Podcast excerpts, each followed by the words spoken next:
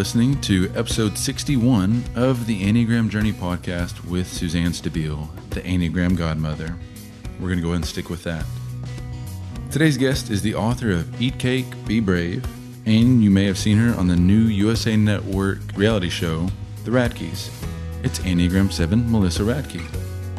She and Suzanne talk about body image and confidence. They talk about grieving and aging, as well as faith and fertility. The plug for today what are the four mantras? Show up, pay attention, tell the truth, and don't get attached to the results.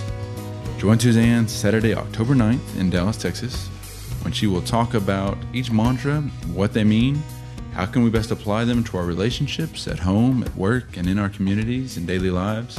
And she'll also teach about the areas each Enneagram number may struggle with and provide helpful tools to promote growth and transformation. So that is the four mantras, relationships, and the Enneagram.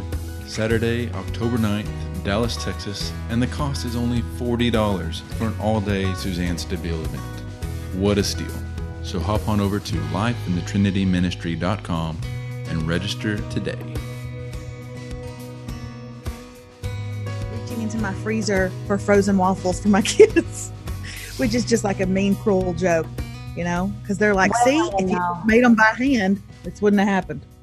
Well, that's very interesting that you're telling that story because one of the stories that I tell when my ego's really strong and I can stand it is about uh, one of the first times that my oldest spent the night away from home. I think she was maybe in the third grade, and she called me the next morning and she said, Mom, guess what? And I said, What? And she said, You can make pancakes from scratch. No, you can't. That's devil talk. That's just Yeah. magic. We don't believe Yeah. that. you know, I bought them in a three pack in a box, Pillsbury at Sam's. And my Right. kids have never seen batter poured into a pan. And my response was, you can never spend the night there again. That's exact. Th- those, hey, those aren't our people. That's what we say. Those are not our people. That's great. Well, um, let me just start us off by saying I'm a little bit sad that I haven't known you till now because it seems like we think a lot alike and could perhaps get in some trouble together. I would agree. And I'm sorry that I've not met you until now either, but I have a feeling this is going to turn into a beautiful relationship, I think it whether just the might. world is ready for it or not. yeah, and I think they're not. First, just tell everybody um, five things you want people to know before I start asking you questions. Uh, but here's what's interesting as a social media person, I don't know that there's much people don't know about me. But so I suppose you kind of want me to go maybe a little bit a little bit deeper than that, right? Yeah, What if they sound all kind of braggy? that's okay. The, I'm going to ask you some hard questions, so set the table ever how you want to. Um, I'm a great Southern cook. Cool.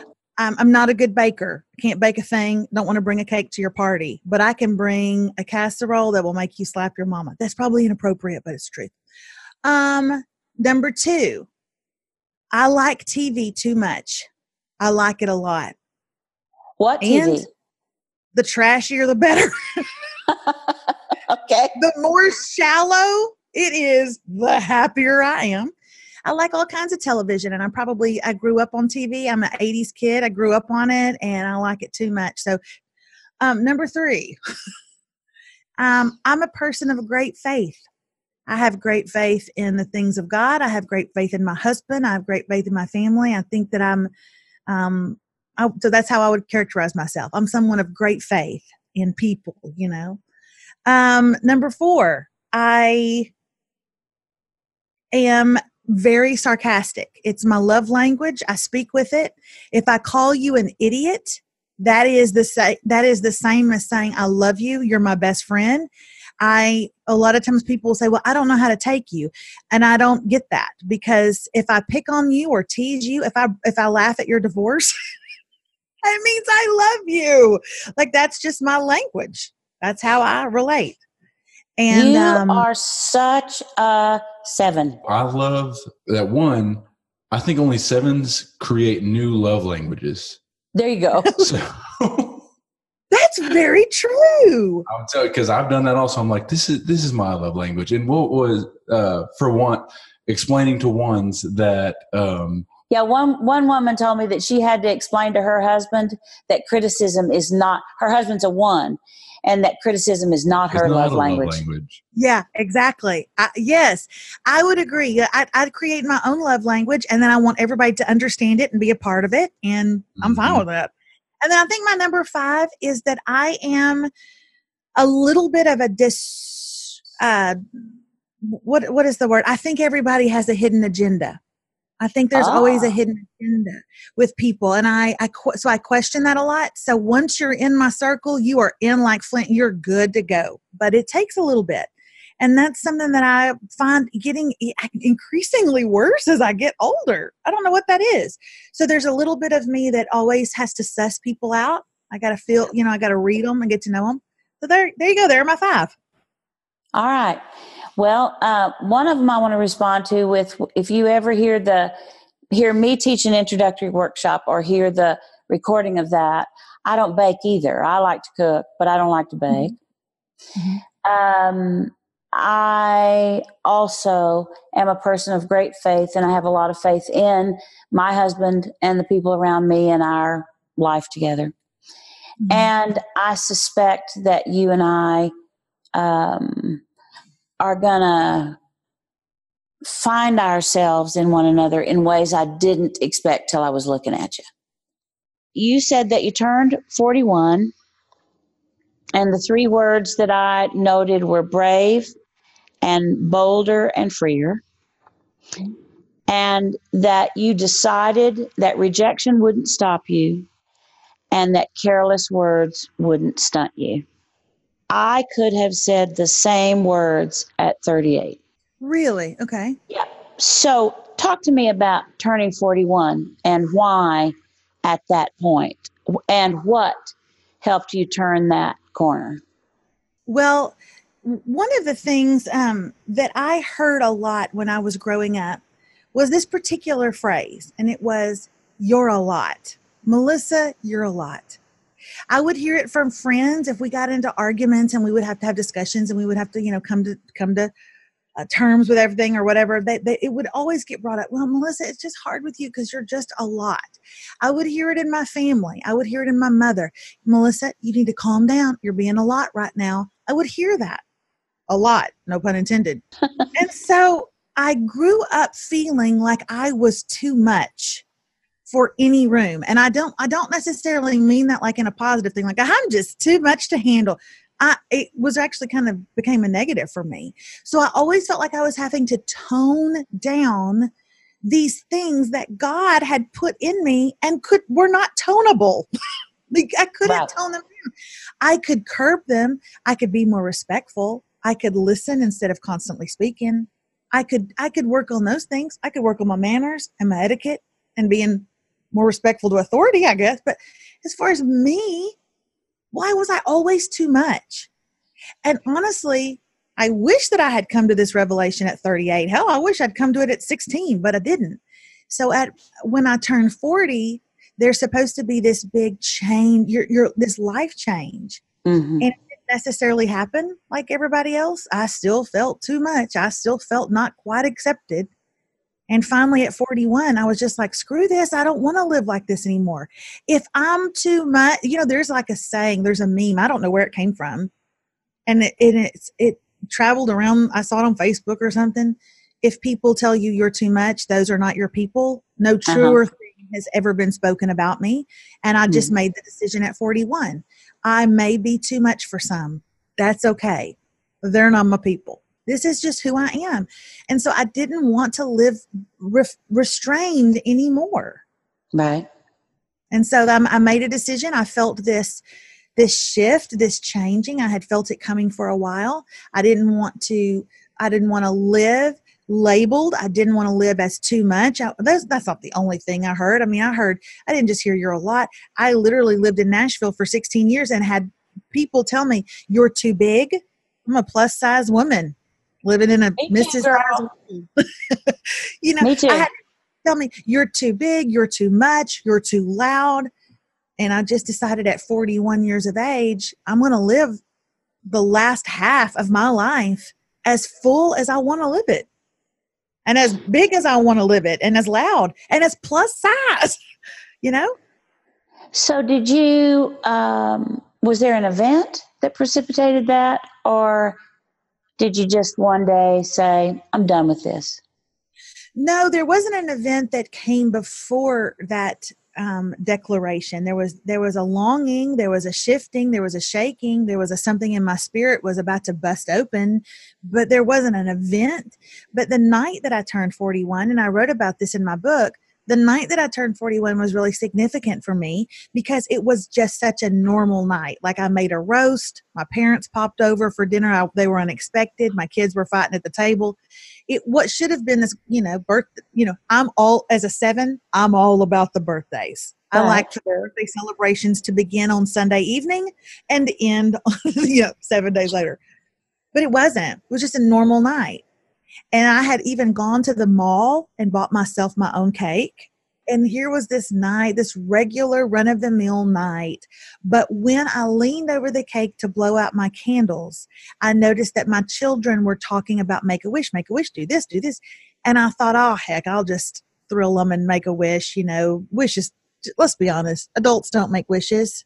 You know what I'm saying? Like the last wish I made, I wish that my boobs would stop growing. And yeah. that happen. So yeah. um, it just doesn't happen. But I just thought I would do it for kicks. And I made a wish that night to for the for for my 40 41st year for one solid year for 12 months i would live free and be just be me i would just live brave i would be courageous i would be too much for people who cares mm-hmm. Mm-hmm. honestly walking in that confidence changed my life forever that year changed my life forever I don't want to change anything you're saying, but I want to understand it on a different level.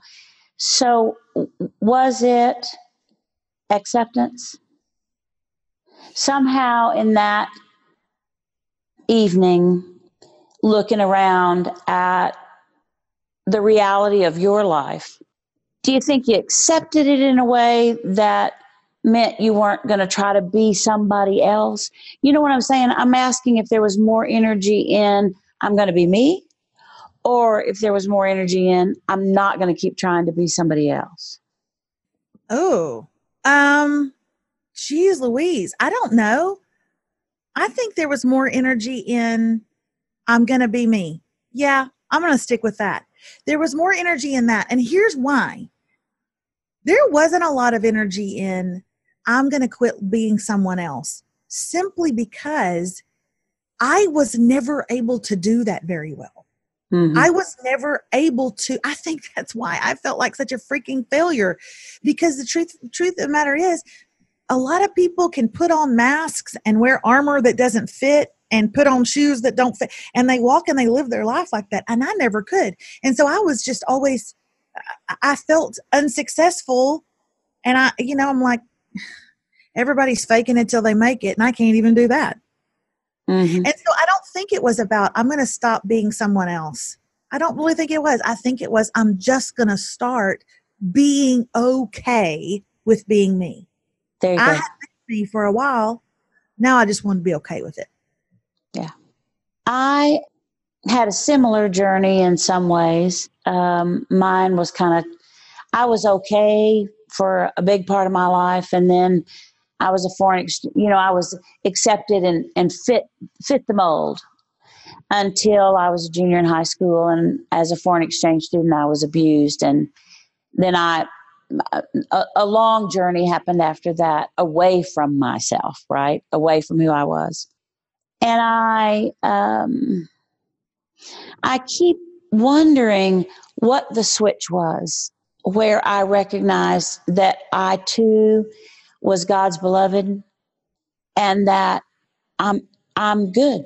I'm good as me and I'm better as me than I am at trying to be somebody else. But I'm a 2 on the Enneagram, so you know my motivation is I want everybody to want me and I want everybody to love me and all that, which is different from your motivation of just wanting people around you who are going to take care of your needs and love you. That group of people. I wanted everybody to love me and want mm-hmm. me. which we're not going to get, right?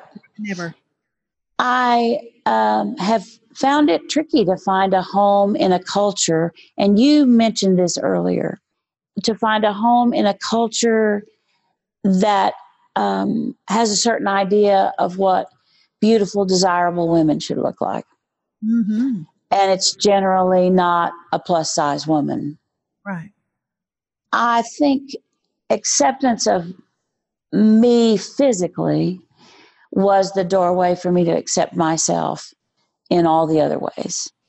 Is that true for you? I didn't Well, know we were going to have this conversation, but I don't ever get to have this one with anybody. Well, do you? I mean, I know I'm the one being interviewed here, but I, you, I'm just a question asker because I love people. But do you feel like you have? Do you feel Yeah. like you have fully accepted who you are, what you wear, how you wear it, what size it is, everything about you? Did that With come at a certain age or certain what realization? What? Yeah, I, I do think I am there, but let me tell you what creeps in. Here's what's coming. Once you do the work to do that, aging is a different thing Ooh, yeah. because it is limitation. hmm. And it's limitation that's beyond your control. Ooh, I love that. So, what? How have you dealt with that? Well, okay, some days and poorly other days. And so, because of what I learned from having a weight issue, I'm trying to be accepting from the get go of the aging thing. And I think mm. that's what changes it, but that doesn't mean it's easy. Yeah. I can't do as much as I could do. I, I, you know, for me as a two, I want to help everybody. I can't help as many people as I could help. I can, there are just limitations, and I, I think that part of what I read between the lines in your work is that you don't take limitations too seriously, Mhm. and you move beyond limitations without much fanfare since you turned 41. hmm I would say that's true. Also, I would say that what this new season of my life has brought has been such a joy that I had never known up until about 41. And this is coming from someone who had a beautiful marriage and, and a loving family. But it's such an internal joy that I have never known that aging is the least of my worries right now. Yeah. It's it is. And and that's saying something because I have a 10 year old and a 12 year old. So people think that I'm younger than I am, but we Mhm. tried to have children for many, many years and couldn't. So I'm actually older than whenever people people ask me how old I am, they go, oh, I would have never thought that. Well, that's too because I have, you know, you know, I say carbs keep me looking young, but uh, so I'm in my mid 40s and age is not a concern for me right now simply because I'm just so dadgum happy in, inside sure. age is just the least of my worries. I've worried about my size and everything for so long. It's crippled me for so long that I, I don't know. Let's check back in here in, in seven years and maybe it'll be different for me. But right now, this is just such a nice shift, such a nice change of pace. I'm willing to take aging with it. If I can be this Sure. happy, now this came for me. This true shift it did i'm telling you it doesn't just come because you blow out some candles and you make a wish. It doesn't just come because you cross your fingers real hard and hope for the best. There was some internal work that i had to do. The point was that i decided i was worth that internal work There you go. I was worth the effort. Like, what if I do all of this work? What if I really learn what God has said about me? What if I took him at his word? What if he calls me certain things and I began to believe? You said just a minute ago, you know, his beloved. What if I took him at his word? And what if, oh gosh, what if I did and I found out I was just right for him? Like he Right. liked, would I be okay with that? And so that's really kind of where the shift came for me. And I found out, you know what? He is wild about me. He never said I was too much. He created me this be, to be this way. I'm actually quite entertaining to him, There you go. and I'm okay with it. All right. You wrote uh, about self worth. And the question I wrote that I wanted to ask you is Can you tell me one or two things that kept you from that self worth and you've talked a lot about finding it. Mm-hmm. Like you, you are tied into. I found it now. What, what one or two things kept you from feeling worthy, other than having been told you were too much? One or two things other than that. Um, and you mean like literally like circumstantial things, maybe? Maybe. Or or stories that you told yourself about yourself that aren't true. Um, well, I'm going to tell you one of them, and I don't know if it will surprise you, or maybe you've talked to a lot of people, and, and this won't surprise you at all. Not much surprises me. uh, after 12 years of not being able to have children, after we had we we tried for 12 years, we had four miscarriages infertility does a number on a woman. There you go. It does a number on a woman. So when you can't seem to to match, Nashville would probably be the other thing. I loved some. I loved a lot of the friends that I made in Nashville, but Nashville did a number on me. So Nashville, um, I, I could sing. I could sing with the best of them, but I didn't look the part. And so Nashville was cruel to me in a lot of ways, and infertility. So what what you have here is you have a perfect storm. You have a woman in a town that likes her, uh, but isn't sure, isn't accepting of her. She's she's great, but if you just kind of, you know, blend into the back, Melissa. Mm-hmm. Sing, mm-hmm. but let's not have anybody look at you, Melissa. So you've got that aspect. And then you go home to the safety of your home and your marriage, right? But then you can't perform as a woman. You can't do the one thing that all your girlfriends can do. And that does a number on you. So, those two things really play a large part in this story of me. Um, infertility did a, lar- a number on me. And then Nashville, to be honest, um, sometimes when I pull into Nashville now, there's a little bit of a, of a flicker of trauma that just kind of pops up and I feel it a little mm-hmm. bit. And then it'll go away. It'll wash away when I'll see my girlfriends and we'll hug and we'll meet up for coffee or whatever. But there's a little bit there that still resides. Okay, I'd love to talk about those two things separately because sevens reframe negatives into positives right away. Like they're really good at it's okay. So, what that might have looked like, just to set the table for you, not to put words in your mouth, is uh, we didn't get pregnant this time, but we will next time. Mm-hmm. Like it's it's that constant, but it's going to be okay. It's going to be good. It's going to be good. It's going to be good. Okay, here's what Melissa Radke's reframing looks like. Okay, that's what I want to hear. It looks like this. Well, this is just part of the story. I can't wait to tell you how the end, there's going to be an ending, and all of this will make sense then. It doesn't make sense now, and yeah, I want to kill myself, and yeah, it hurts like hell. But but it's going to all make sense in the end. I just know it. So this is just part of the story. You know, this is one chapter out of many. One chapter out of many. That's what it looked like for me. That's good. That's really good. And so then let's talk about what happened. You did get pregnant.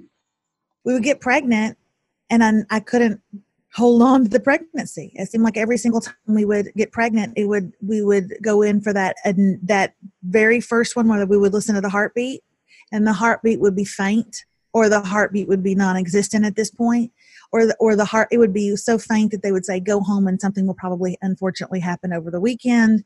I mean um, it was it was terrible. This happened four different times um, and then one time we actually got pregnant and carried that through to about the seventh month. And then we're, we were told around month five that the baby did not look healthy that something was wrong with the baby um, did we want to abort the baby? That wasn't something that we wanted to do. We wanted to pray for a miracle because I'm a seven. Yeah, yeah, yeah. We're going to get a miracle. Right, right. And so we didn't um, go through with what they suggested, and we delivered him on Christmas morning of 2005 in a in a um, room at Vanderbilt Hospital in Nashville, Tennessee, and he lived for about an hour and a half. And um, yeah, so all of that does quite a number on you as who you are as a woman, how happy you can make your husband, how fulfilling, you know, it, I don't know. Does that make sense? Makes total sense. I'm so sorry that that experience is part of your being in the world and that that is a desire that you weren't able to fulfill in the way that some other people do it. What I would like, if we can get to it, because I think it'll help other women and men who are having trouble. I think there's nothing quite like a desire that is normal that you can't fulfill.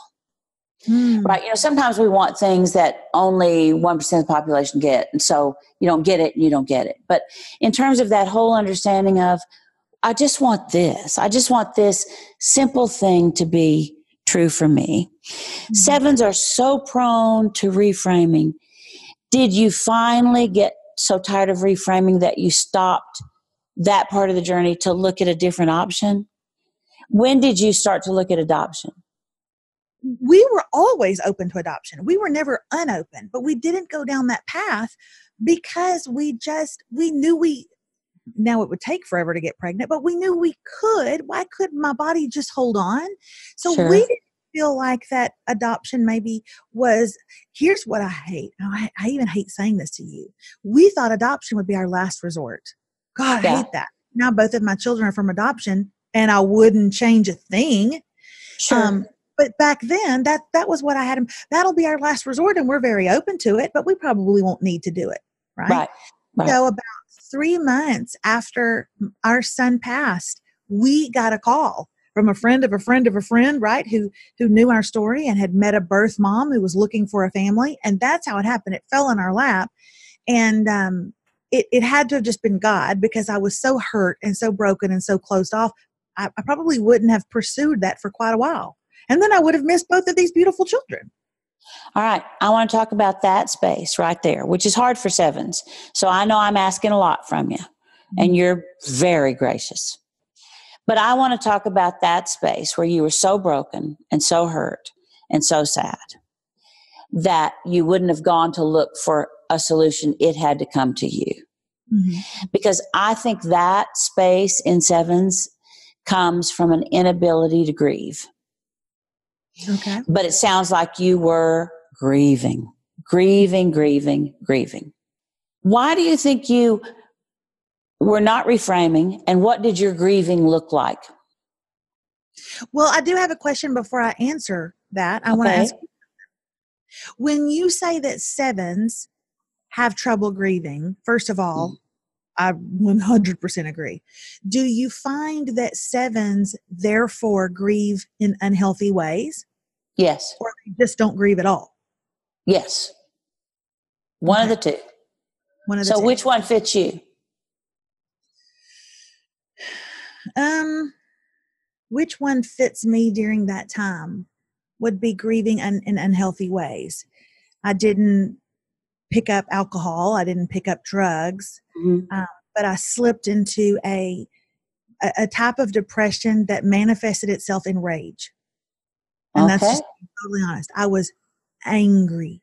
My grief came out in anger, um, and I have actually noticed that a lot throughout my life, a lot um, in different seasons depending on what i was dealing with if i can't if i can't contain it and it's going to pour out it's going to pour out in anger and rage and hurt words oh, go there with me explain that because i can't figure it out but i guess I what you're okay well go for it well i, I can offer i can't explain it but i've got an no, offering I want, it. I want it give it to me well I, I think that pretty deep enneagram language is that uh, you're in the fear triad, which means there's a lot that you're afraid of. Mm-hmm. But you don't deal with that.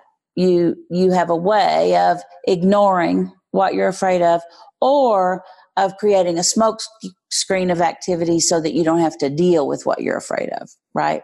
Mm-hmm. And when all options fail, then anger's pretty handy. And for a seven, anger's better than being sad. Yeah. Agreed. And for a lot of sevens, where I know at least for me, my mouth is my go to, right? It's my go to to make people laugh. Therefore, it's my go to to cut them and to be, you know, my mouth is just, it's my weapon. That's very interesting. So I'm going to ask Joel if he'll visit with us for a little bit because, you know, he's a 7 mm-hmm. and he doesn't deal with um, pain the same way and with grieving the same way. Well, I, I'd never thought about this before, or I haven't thought about this in a long time. But uh, when you said that you dealt with the grief with anger and rage, I when I went through, I've been divorced, and when I went through that divorce, when it initially uh, and the separation, all that, I'm the most nonviolent human being you'll find. Mm-hmm. And uh, in those first couple months, I almost got into two bar fights. Mm. Just, just, I mean, angry. Not, yeah, and not dealing. And I never, I know I was in a bad place, but I'd never put the words uh, inappropriately grieving like you just did. Mm. I like I'm initially I was like I'm in the I don't grieve at all camp. Right. I just completely moved past it. But in that time, I was in the inappropriately grieving camp, and I've never put that together till just now. Wow. Yeah, yeah honestly, and he, I, I, would have been the bar fight girl if I had just, you know, gone to a bar. No doubt I would. I'm, I'm telling you, I annihilated people. He just did it with his body. He just did it physically. I just did it with my mouth. I, I don't That's know. Very, very interesting. So, just so you know, Melissa, in our body of work, we've done an awful lot of talk about grieving. And of course, we do a lot of talk about sevens. And this is all new material. So I'm going to thank you right now because we're going to take it and run with it. so you're going to hear it coming back at you. Yeah. Well, good. Well, that's okay. I'm, I'm, I don't know. Actually, Joel just made me feel much less alone. So, um, I, it just, it just felt like during that time that grief was this ill-fitting suit. It didn't I, it didn't fit me well. It drugged me down. It and i wanted it off. And we don't know how to sevens don't know how to sit in that right? Oh so we gosh. just yeah. we just fight until we can get it off of us. Y'all keep talking. I'm taking notes actually I'm, i mean the only thing i really have to reiterate is because i always thought i just ignored it yeah. and moved on kind of like with the aspect with like you said of this is part of my story now. You know people so with divorce people get divorced. Right. And i've grown and now i've grown from this and the lessons that i've learned like i thought that was reframed.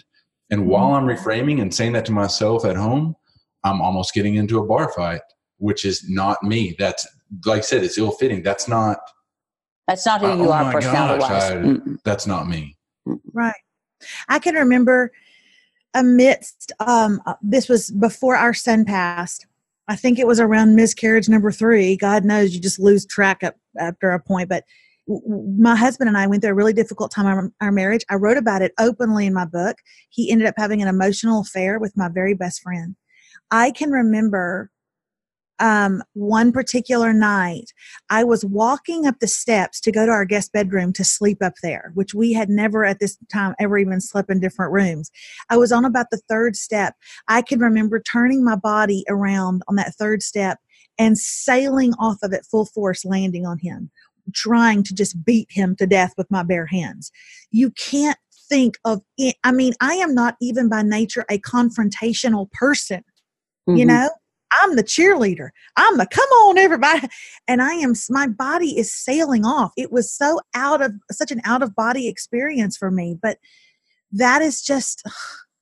That, well, it's, it, it, so would y'all both say it's about you said it really well an ill-fitting suit how do i sit in that and it sounds to me like uh, another way of saying it correct me if i'm wrong is i can't hold this Mm-mm. This kind of grief I cannot hold. It reminds me of the movie Big when Tom Hanks is all of a sudden he wakes up as as a little boy and he's wearing that suit that just the legs of it are hang down mm-hmm. the arms and he can't he's having to hold his pants up. And that's how I felt. It's an ill-fitting suit. It's like someone put it on me and it was never meant to be mine. And so then I I go to counselors or therapists whatever right? And they say but you need to learn to sit in that. Well try to tell a seven to sit in that we don't know how to sit in that. So, what would it have been helpful for you to hear? Well, first of all, I wish that people would stop telling sevens how to sit in their in their trauma and how to sit in their pain and how to sit in their feelings. Uh, the last thing a seven wants to do is sit anywhere. They want to dance around the room. I do. I do. I want to be on the stage and perform for you. I'll just perform through my grief. Like that's going to help anybody. But so quit telling us how to sit still in it and tell us what does that look like? What does that mean for us? Like I never, I like people to break it down. So when you, if you wanted to tell a seven how to properly grieve, How, tell me how to do that. I really don't know. Well, I'll tell you a couple of things. Mm-hmm. Um, one thing is, I think you have to feel dark feelings in real time. Mm-hmm. The little ones that come through the day. You know, my way of talking about it has to do with the fact that you can't, in a tragedy or in a traumatic situation, you cannot do something that you've never practiced. So, what works for you and Joel for all of life up to a point of great pain is that you've been able to reframe every negative into a positive. Mm-hmm. Right? So, for the rest of us who can't do that, we learned grieving and loss in incremental steps. Secondly, threes, sevens, and eights really kind of think they can shape the world the way they want it to be instead of accepting it the way it is, right? Well, the rest of us don't think that. So we've not believed along the journey that if something came along and we didn't like it, we would just reshape it and have it be what we want it to be instead. And even when you all can only do that in your heads, you're fairly satisfied with that, except, of course, with a loss that's this significant. So I think uh, we expect people, sevens, to do things they haven't practiced. And so when you say sit in it, you've never had to do that. You know, Joel said just the other day, it, if you send a seven child to their room, they're as happy as they can be. That's so true, Joel. That's so true. And I can remember going to my counselor during this time and he said, Melissa, there is nothing wrong with looking. I remember I was um, a Sunday school teacher. So I was res- of, a, of a young married couples class during this time. And so I would be the one responsible for throwing all the baby showers, right? And that's like yeah. the last thing wanted to do.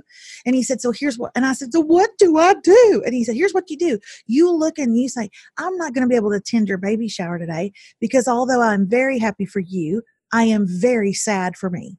There you go and then you go home and you get in the bed and you lay in the bed and you don't you don't and i was like lay in the bed are you kidding people will think i'm losing my and he said hey when you've been in the bed on about day five call me then we probably have some work to do but if you want to lay in that bed for 48 hours and just grieve you do it and you speak the truth which is i am very happy for you but i'm also really sad for me and I just thought that was the craziest thing I'd ever heard in my life. Like, we're not supposed to say that, you know? Such good advice, though. Such good advice. I think a big part of it, too, is part of our stance with always moving forward. Mm-hmm. Even if not even looking at it as grieving, but just going, like I said, going to your bed and not not going, not doing, not looking to the future, but just stop.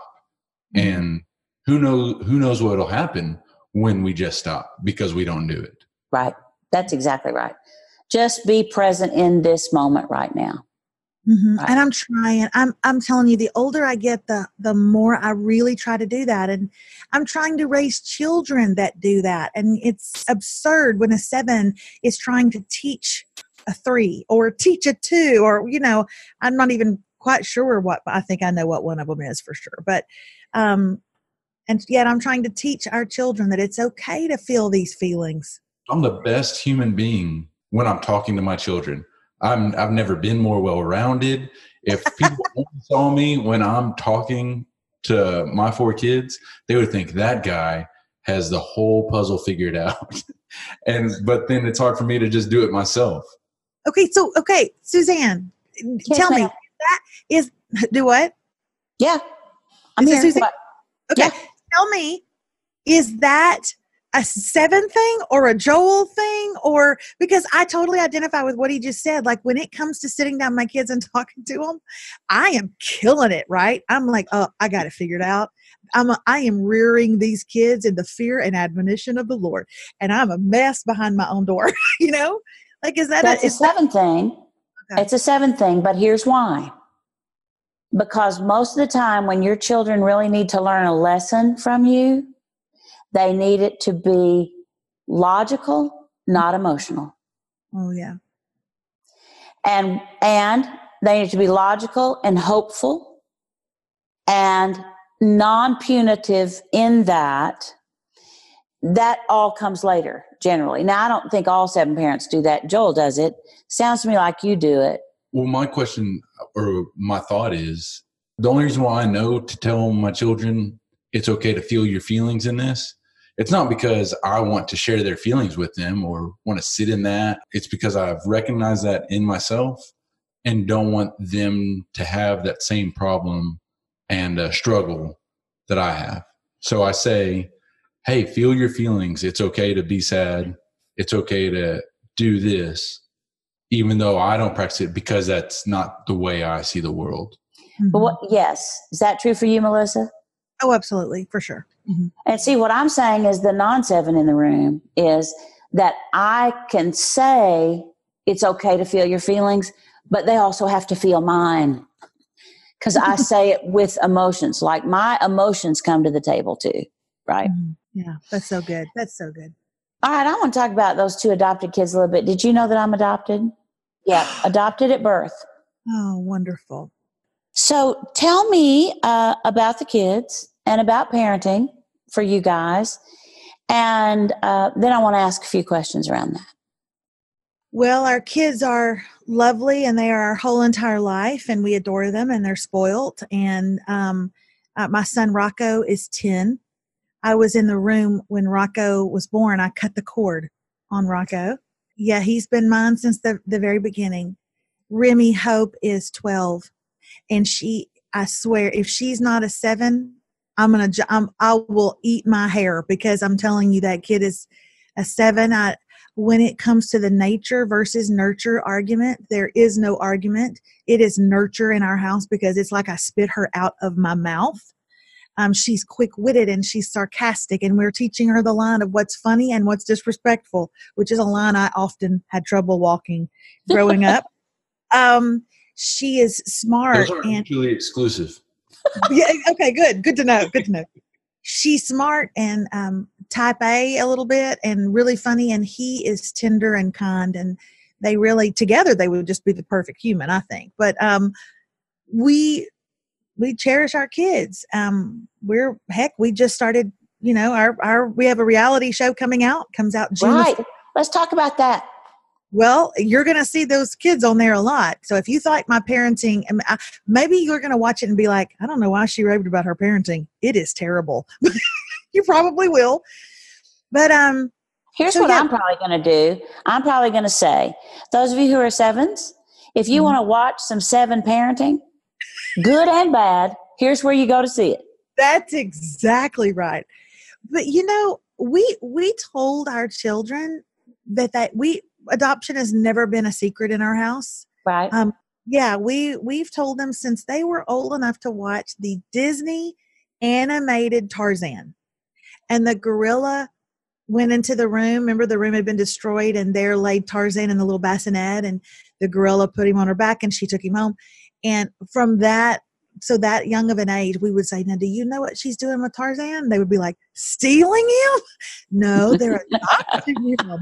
Um, so we would talk openly about that. We refer to their biological mothers by, you know, we call them Miss Blank, and I don't want to say their names, but um, sure. But the kids do. They know their names, and they've never met them or seen them, and that's not something that's even been asked of us yet. Um, but we talk with, about them with great respect around our home. And I want I want our kids. I, that was just the path we chose for us. I like that path. That's mm-hmm. a good one. So, um, if I ask you, what do you want to give to the world with your writing? And what do you want to offer to the world with your new reality show that's coming June 4th? Is that right? June 4th, yes, ma'am. Tuesday. June 4th, and it's on uh, USA Network. USA Network. All right. Uh, and so you seem to me to be a person who, when you put it out there, you whatever it is, you're doing it this way. It's just an offering. I'm offering you this. Mm-hmm. And if people get it, great. And if they don't, it doesn't seem that you're too tied to that. Is that correct? I, I would agree. Mm-hmm. All right. So I want you to talk about the offering. Yeah, it's funny that you say I'm not too tied to this because people are already asking us, will there be a season two? To which I say, I don't know. But if there's not, I'm gonna do something else. You know, Sure. You never know if you're going to get a season two until they see how season one goes. And a lot of people would just be sitting by, right, just like biting their biting their nails and scared to death. And I'm like, hey, if it don't pan out, what's the next great thing? I mean, I'm just Right. open to it. Um, so I said all that to say, I I'm going to answer your question, and I'm I'm hesitant to answer it because I have been asked this question before by my husband. You literally just asked me a question that no one in the world has ever asked me but my husband. When my career started changing and I started writing and I started doing social media stuff and I started doing the show, he said, What is it? What is it you want to do, Melissa? What is it you're offering the world? Right. And I felt shallow. I just want to make the world happy. I just want to make them laugh. I want to entertain them. And that feels shallow to me because I have some friends that are like, well, I want to go and dig water wells, or I want to go here and feed poor children, or I want to, I want to be a pastor and preach to the law. Um, I just want to make people happy. I want everybody to have a good time and get along. That's what I want. I did decide, I did read this quote somewhere and I decided it was for me. I don't necessarily want to be a popular person. I want to be an influential one. And I, and I, I mean that. But do I sound shallow by saying, I just want everybody to have a good time. And I feel like if people can trust me and that they laugh around me, then they and they want to be friends with me, then I got an inroad that not a lot of other people will have. Sure, sure. So, and here's what I think I, I think we all are, are suited to hear different calls on our lives.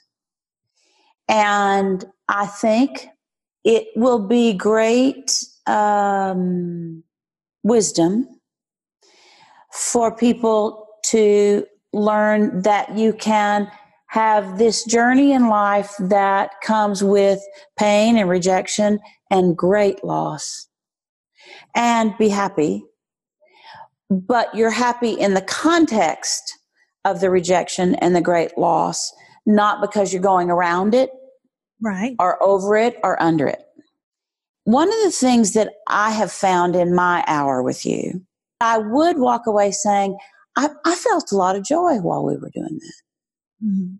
and in terms of Enneagram wisdom, one of the things that I think sevens have to offer that is different from what the other folks in the world are offering, and that is the difference in happiness and joy. Mm, I, I you can't that. you can't make your own happiness. You can receive joy. Mhm. And I find sevens to be more joyful than happy. Mhm. So anytime you think you're being shallow, I would say, no, no, no. Feels like the deep end of the swimming pool to me, where happiness becomes joy in the context and reality of everything that's happening in your life good, bad, hard, easy, wonderful, struggle, all of it. And I think we all need a good dose of that. Well, I think that one of the one of my favorite things that I hear is one of the nicest compliments somebody can give me, and I hear it quite a lot. And that is you you immediately feel like a friend, like I've known you oh. forever, Melissa, like you're a best friend. That's high praise. And then people say, they also say, after I've spent time with you, I just or I've watched your videos or I read your book, I feel less alone. And I just don't I don't think that's shallow work you know, I say it around some people and they're like, oh, so you just want to entertain people and make them joyful. Oh, great. Well, I don't think that's shallow work. I think I, I want to leave someone's presence and them feel less alone. They felt heard. They they enjoyed that moment. I mean, I, I don't want to be the I don't know. I don't I don't want to be the heavy. I want to be light. I want to be fun. Do, do you think that all of that, though, all of that that you want to be, the question of shallowness has to do with where does that come from in you? Mm-hmm. And what you're offering comes from a deep place in you, not from a shallow place, right? All right, well, I have one more thing that I want to talk about with you, and that is, uh, you know, I teach that sevens have a half range of emotions. Okay. that they feel the happy half and they kind of like to live life in the happy half. And when something really sad happens, they kind of dip over here and deal with it, but they pop right back up and get back over here where things are a little more joy filled and mm-hmm. happier, positive emotions. What I would like to know is over here on this other side, what did the struggle to conceive and loss and rejection in terms of your Nashville experience, what did that teach you? That's surprisingly easy for me to answer. But I hope that you don't think it's a trite answer. And I don't even know why I worry so much about whether you think it's a trite answer, but or anyone listening thinks it's a trite answer. But those things I think play up you said you said at the very beginning of this time, list five things about you, Melissa. And mm-hmm. one of the there's a million things. I, I'm a seven. I could talk about myself all day long. Listing five was hard. Um, but one of the things that I listed was that I'm a person of great faith. And I think I listed that because of those situations. I think I listed that I'm a person of great faith because of what has happened to me. Because this, here's what it taught me. This is not true of everybody. Everybody has a different faith and a different belief system. Okay, I get that. But for me, I am not alone in this. Whatever the heartache is, whatever the rage is, whatever the moments of anger or the grief that I have to sit in, whatever the most joy filled moments are or entertaining when laughter is hysterical or tears are immense, I am never alone in it.